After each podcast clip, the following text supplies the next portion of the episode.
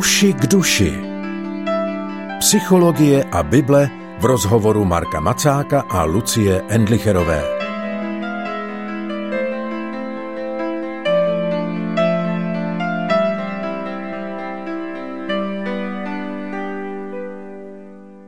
Uši k duši o stresu a syndromu vyhoření.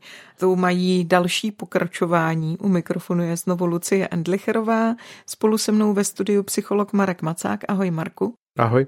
A my se dostáváme eh, postupně k těm praktickým stránkám stresu i vyhoření toho, jak s tím nakládat. Už jsme nějak mluvili o okolnostech, které vyvolávají ať už stres nebo můžou pak způsobit i syndrom vyhoření ale pojďme mluvit i o tom, nejen jaké ty okolnosti jsou, ale taky jestli a jak je s nimi možné pracovat. Protože už jsme to nějak nakousli, ale hmm. přece mi přijde, že stojí za to udělat si takovou jako krabičku a v tom nějakou strukturu, kde to bude všechno pohromadě.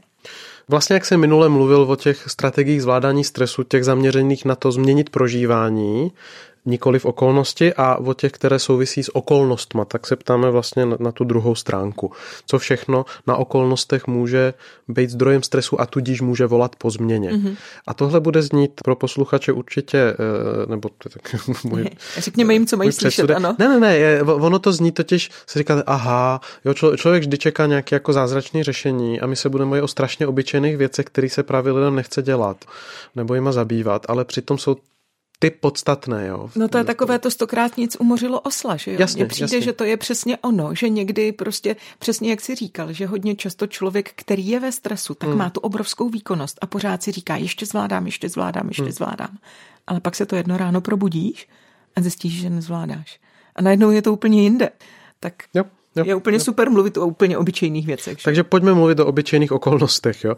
Já už jsem eh, minule zmiňoval organizační tematiku a teď si to přeložte ať už v práci, ve službě v církvi, v rodině a tak dále. Tak rovina organizace, když máte prostě pracujete s více lidma, tak jedna otázka je dostatek, respektive nedostatek lidí nebo vyváženost té práce. Prostě možná fakt dělám v prostředí, ve kterém dělám za tři.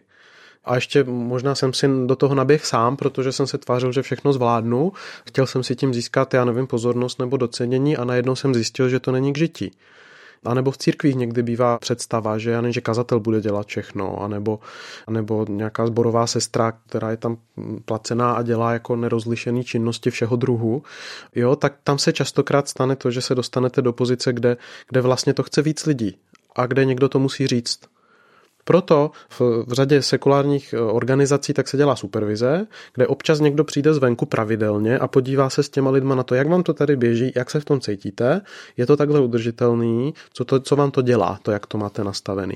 A my bychom v církvi tohle měli jako být hmm. schopni taky udělat.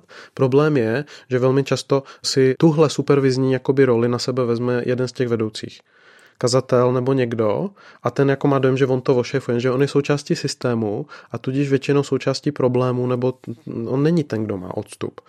Jo, takže v tomhle bych to chtělo víc pokory po nás v křesťanských jako iniciativách nejrůznějších. Špatné vyvážení práce, to je asi samozřejmé. Délka pracovní doby. Někdy jsou maličké rozdíly, někdy to zda dělám 7 hodin anebo 9, prostě je masivní rozdíl, zvlášť když máte rodinu to je vidět někdy v pracovnách psychologů, že někdo přijde, má potíže se spánkem a když se začne experimentovat s tím, jaký parametry, když mění v životě, tak třeba najednou ten člověk spí dobře, když v práci není přes 8 hodin a jiná souvislost mm-hmm. se mhm. nenajde. Mm-hmm. Jo? A když prostě po 8 hodinách padla a jde domů a ví, že to tam má a má to tam napevno, tak najednou se mu dobře spí. A když to přetáhne, tak se mu najednou dobře nespí a má doma konflikty a tak dále. Takže někdy jsou to maličkosti, které musíte hledat a pak zjistíte, ano, tady je hranice, vlastně nevím, proč je tady, ale tuhle, když respektuju, tak to, tak to jako nese ovoce. Další oblast těch vnějších okolnostech tak je třeba tempo. My někdy máme dojem, že musíme něco stihnout za nějakou dobu a když si dá, uděláme seznam toho, co všechno máme dojem, že musíme a začneme si v něm dělat přehled, co z toho musíme doopravdy, tak většinou zjistíme, že, že polovinu z těch věcí nemusíme.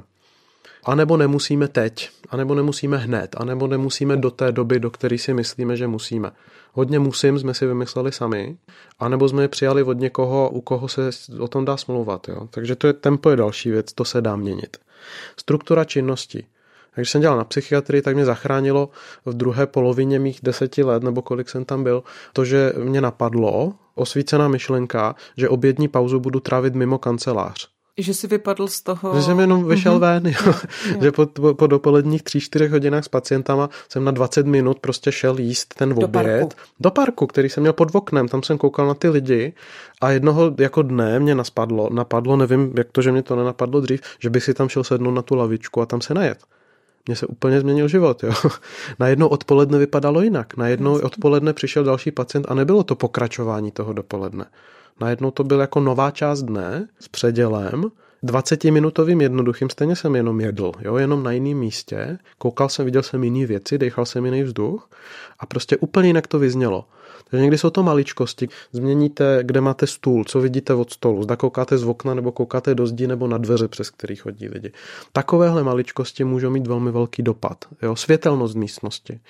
Jo, prostě jsou malé změny, které můžou mít velký dopad, když člověk si je dovolí jako si s tím zaexperimentovat. Já tady jenom dělám takový předěl, když mm-hmm. říkáš, že předěly jsou důležité. Pořád mám dojem, že jedna z těch prvních věcí, které pomáhají, je citlivost eh, sama k sobě. To, o čem pořád mluvíme, mm-hmm. o tom být v kontaktu se sebou a umět si věci pojmenovávat. Ano, určitě, ale taky vlastně pomůže dát tyhle příklady, protože si Jistě. pak člověk umí představit, jako co vlastně všechno se dá změnit. Jo. Že my máme dojem, že nic se nedá změnit, protože já nevím, jsem v téhle práci, práci měnit nechci, tak jsem zaseklý s tím, co je. Jenomže já můžu pořád být v téhle práci a dělat tohle samé, co dělám a můžu to dělat jako stovkou různých způsobů. Malé věci se můžou změnit právě, předěláte si místnost a to, co jsem zmiňoval, to jsou parametry, kterými se dá hýbat a který mají velký dopad na to, že se cítím jako, že, že přijde nějaká čerstvost. A nebo že se jako vlastně úplně změní pocit z toho dne už jenom tím, že nějakou část trávím trochu jinam, nebo jinde, nebo trochu jinak. To jsou maličkosti s velkým dopadem. Další věc, co se vnější okolností týče, tak je, když máme příliš činností, kde je mizivá šance na posun. My třeba mezi psychologi si tak často říkáme a poradci, když občas někdo dělá nějakou fyzickou činnost, že tuhle jsem byl u jedné známé v, ve Francii, která stavěla zeď eh, za domem prostě zítku a tak jsme na to koukali s ní, to je starší taková terapeutka kolem 60 a říkali jsme, to je tak dobrý vidět něco, co se mění, že jo. jo a prostě jsme tam strávili jako dopoledne a ta zeď tam začala být, jo. Zatímco když mluvíme s lidma, tak prostě ty posuny jsou někdy mizivý, dlouho to trvá, pak udělají kroky zpátky a vlastně pořád máte dojem, že něco děláte a ty výsledky vlastně jsou někdy velmi úporný a dlouho to trvá a tak. Takže je důležitý mít činnosti, i kdyby jsme pracovali v oblasti, která je takhle, jako že nemáme kontrolu nad výsledky, tak mít činnosti, kde máme kontrolu nad výsledky. Proto ten sport je důležitý. A nebo kreativní činnost. Mít něco, kde vidím bezprostředně dopad toho, co jsem udělal. Něco začnu kreslit a je to nakreslený. Jo, něco začnu stavět a je to postavený. Tohle je důležitý, ale někdy je to prostě, zjistíte, že musíte jít dělat něco jiného hmm. úplně. Hmm. To já třeba sport nemám jako dosahování výsledků, ale rozhodně je to místo, kde mi ubývá frustrace, protože hmm. se tam vybije ta energie, která je tam naschromážděná, která nějak potřebuje. A změní se i fyzický hmm. pocit, který máš vlastně v rámci té hodiny nebo kolik, tak prostě najednou se cítíš jinak ale u té běžné činnosti, co děláš, tak jakoby k těm změnám nedochází, protože pořád jako děláš to samý, že jo. Mm-hmm. A, a nemá to takový dopad na změnu stavu, ve kterém člověk je. Jo, takže když jsme dlouho v něčem, co, kde máme mizivý šance na posun, tak to je samo o sobě stresová věc a je třeba buď si to kompenzovat, anebo, anebo prostě jít dělat něco jiného po nějaký době. Zbytečná byrokracie, další téma. Třeba já jsem totálně neschopen administrativně, což vědí lidi, co jim pomáhají administrativou, že je to absurdní. A velmi, velmi mě stresuje a vyčerpává jako administrativní věci. I takový, co běžně lidi zvládají. Psychologové to máme často, prý. Tak já to deleguju. Prostě hmm. mám lidi, co mi dělají administrativní věci a zhasí moje administrativní ohně a podobně, protože pro mě je to prostě nadměrný stres jako ve velkým a věci, které jiní lidi zvládají celkem snadno. Nedocenění. To, když nemám dostatek zpětný vazby ve smyslu toho, že někdo vidí, co dělám a řekne mi, hele, to ti jde, tohle je dobrý, děkuju.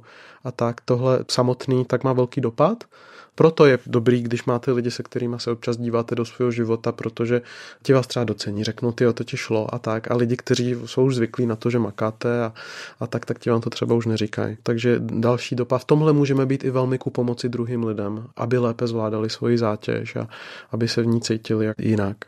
Jasnost definování rolí. Co vlastně dělám a co nedělám. Co je moje role.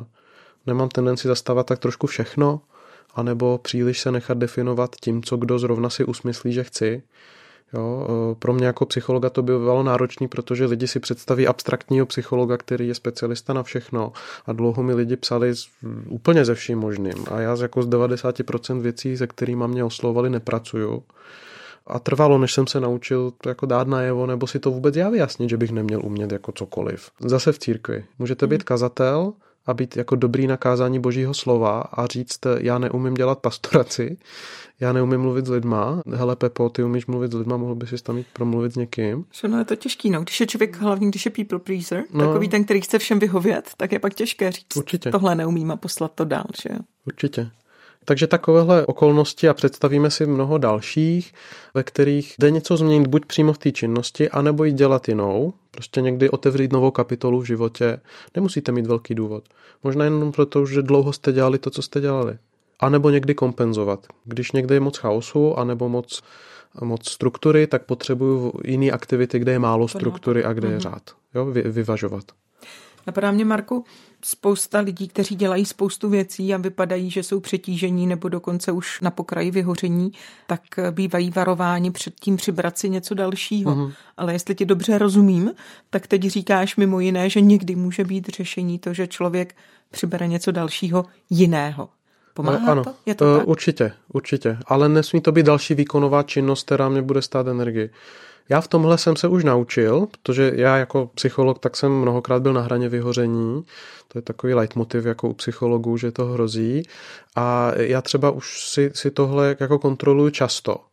Jo, a sice to dělám třeba hodně a lidi se o mě občas bojí, ale já často mám úlevné činnosti, které jako nový objevím a přidám. Novinka posledního roku je, že prostě sednu do auta a jezdím bezcílně a modlím se v autě nebo jen tak sem a podobně v noci, jo, po těžkém dnu třeba. Je to nějaký předěl, je to mhm. jiný než jenom makat, makat, makat, řešit lidi a pak jít spát a pak zase se zbudit a řešit lidi, mezi tím je něco jiného. A takové činnosti jako člověk objeví různý, jsou to další činnosti, ale vlastně je to v malém čase přinesou hodně. Takže nebát se, anebo vyměnit. Něco prostě můžu přestat dělat a místo toho začít dělat něco jiného. Ale jenom se snažit jako líp a víc to, co už dělám, když jsem vystresovaný, tak většinou jakoby je cesta do pekel. Jenom přidat toho samého, mm-hmm. tak to zhorší. Nedávno jsem na internetu zachytila jednu diskusi mezi křesťany, ve které se objevila teze, že člověk, který má má zápal ducha svatého, to znamená, mm-hmm. já jsem si to přeložila jako má dobrý vztah s Bohem, mm-hmm. tak nemůže vyhořet. To je pěkný. Eh, já možná k tomu řeknu... Uh, Mě totiž, dobře, no. k tomu řeknu otázku. Mě totiž napadlo, že vlastně jenom přidáváme ještě další výčitku svědomí člověku, hmm. který už má hodně naloženo a teď si říká, hm, takže kromě toho, že snáším tohle, tohle, tohle, ano. tak ještě nemám dostatečný vztah s Bohem, ano, ano, protože ano. jsem vyhořelý. Ano. A hele, vždy se najdou i, i v církvi eh, nadšenci, kteří ještě nevyhořeli. A ti potom říkají takovéhle věci. A nebo lidi v období života, třeba jsou jako v mládí, anebo mají to životně rozložený takže že unikají před něčím do služby a potom mají dlouho zápal a ve skutečnosti při bližším pohledu tak je to nevyváženost. Já tady mám před sebou citát od jednoho autora, eh, který pěkně píše o vyhoření, duchovní autor. Zajímavě, že se jmenuje Christopher Ash. Eh, jo, Ash znamená popel. On napsal knížku o vyhoření a on říká, vždy můžeme ve službě udělat víc, ale Bůh se neptá, zvládneš ještě víc. Ptá se, miluješ mě?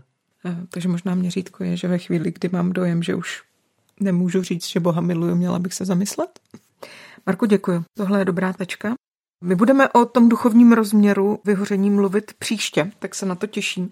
Díky za dnešní setkání, díky za to, že tohleto téma otevíráme, že o něm mluvíme, že jsme dneska mluvili o těch úplně praktických věcech. Končí uši k duši, loučí se Lucie Endlicherová a Marek Macák.